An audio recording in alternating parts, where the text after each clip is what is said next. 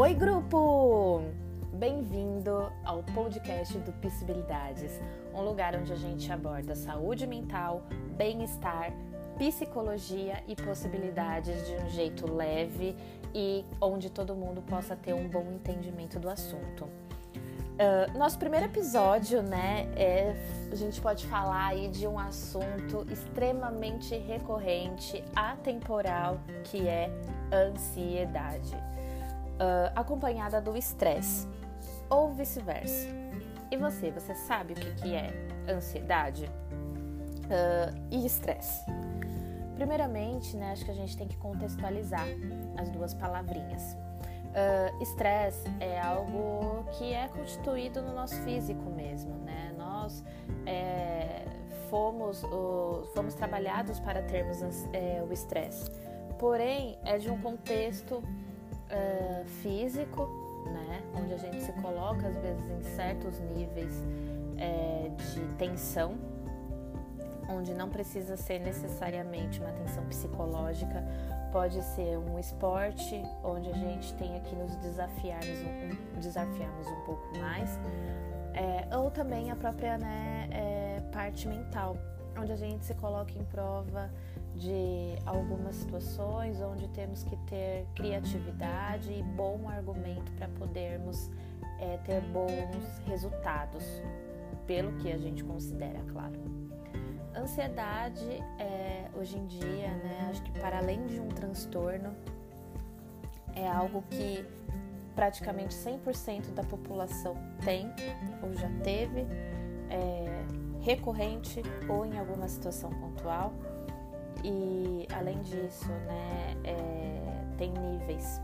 Alguns são, são poucos menos ansiosos, outros mais. E aí, dependendo do nível, também pode transformar para transtornos mais complicados, né? Como a síndrome do pânico, toque, enfim. É, mas como a gente reconhece os sintomas, né? Porque antes daquela crise de fato acontecer, a, ou a gente ter um entendimento, a gente fica em dúvida se aquilo foi uma crise de ansiedade por conta de um estresse ou se realmente foi algo passageiro. Primeiramente, né, gente, terapia é importante por causa disso, para a gente ter esse conhecimento e assim a gente conseguir limitar ou evitar certos gatilhos. Então, por isso, essa importância da gente sempre fazer é, o acompanhamento psicoterapêutico, porque a gente pode também nos colocarmos limites nessas, nessas relações, nesses comportamentos. Então vamos aos sinais? Primeiramente, acho que a gente pode dividir em quatro, né? Sinais físicos, emocionais, comportamentais e cognitivos. Uh, então, aos sinais físicos: falta de ar, e isso, claro, né, na ausência de doença ou de algum problema respiratório, dores musculares, é, também, claro, caso no dia anterior você não tenha feito nenhuma prática de esporte em que tenha movimentado aquele músculo específico. Geralmente essa dor muscular ela está concentrada no joelho, nos ombros, na nuca, nas costas, que é o lugar geralmente onde a gente mais é, prende, né? E aí tanto tempo preso é, acaba dando essa tensão. O maxilar também, né? O maxilar às vezes por conta da gente reprimir muito, a gente fica com uma dor tão intensa, né? Como se fosse quem tem problema de bruxismo, que não consegue de fato nem abrir a boca para é, para comer, para colocar, né, uma colher ou um garfo na boca. Alterações drásticas do apetite e do sono. E isso é, entra a falta ou excesso. Então, assim, por isso que é muito bom o autoconhecimento, né? Para você saber se você tá dormindo demais ou se você tá dormindo de menos, ou se você tá comendo demais ou se está comendo de menos. Sensação de queimação ou peso no estômago. É... Geralmente também a sensação de bola, né? Aquela bola no, no pescoço ali, né? Na garganta como se tivesse alguma coisa meio engasgado ali, né? E também isso é muito simbólico, podemos falar sobre isso mais para frente, né? De alguns simbolismos é, de algumas, alguns sintomas físicos que a gente tem, né? O que, que isso pode significar? Uh, prisão de ventre ou diarreia também vai de acordo aí com o biológico de cada um. É, tensão muscular, já falamos, né? Essa tensão muscular ali vai além das dores, né? No corpo inteiro. Tremores também, né? Que entre aspas começa do nada. Uh, dores de cabeça, isso também. Para quem não tem algum problema alimentar ou enxaqueca, mas que também a gente pode relacionar muito bem, porque as, as enxaquecas elas sempre vem com algum sintoma emocional ali, né? Mesmo que seja num plano secundário. Vamos para as sensações emocionais. Humor deprimido, que geralmente é, é, o que mais acontece, né? A pessoa não se sentir capaz ou não, não querer interação com o outro, independente de quem, de quem seja, né? Irritação ou sentir que está com os nervos à flor da pele, de que qualquer bom dia um pouquinho mais alterado que vai receber é uma sensação de que ou, ou vai explodir ou vai implodir. Um tópico também para falarmos esse, sobre esse assunto. Quem explode, quem implode, né? É a mesma intensidade, porém em, em olhares diferentes, que temos que também considerar muito emoções excessivas e persistentes de tristeza. E essa tristeza pode vir acompanhada de culpa, é, de rejeição, de frustração, de inveja, de raiva.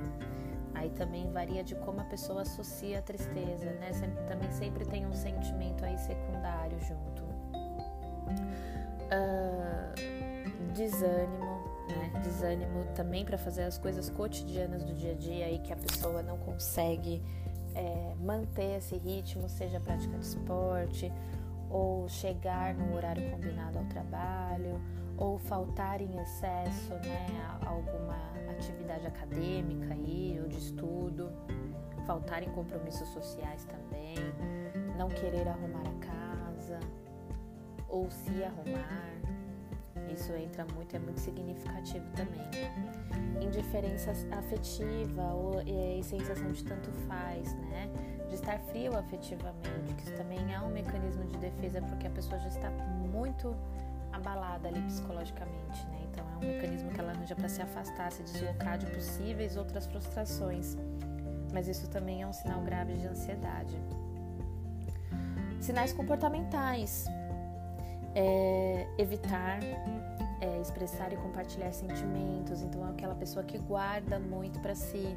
Isso é um comportamento típico de pessoas ansiosas, né? A gente considera isso muito como pessoas tímidas, mas a pessoa sente tanto aquilo, é, tanto aquelas mesmas coisas quando não tratadas que para ela não faz sentido, né? Ter que compartilhar discussão e perda de paciência com as pessoas, que entra muito na questão do sentir-se a flor da pele, né?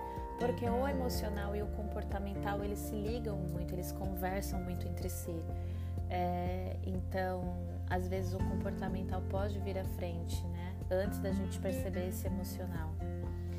Uh, aumento ou abuso de substância, seja remédio, álcool, cigarro, droga, é, ou algum outro vício que a pessoa já tenha, né? Jogo, sexo. Hum, é, geralmente acho que são esses os maiores, assim.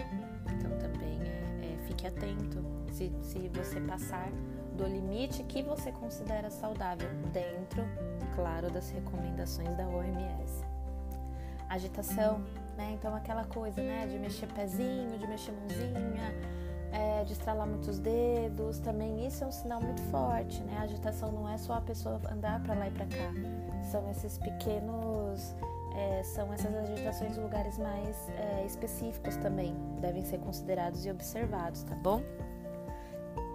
Dos sinais cognitivos, dificuldade de concentração nas tarefas, uh, confusão,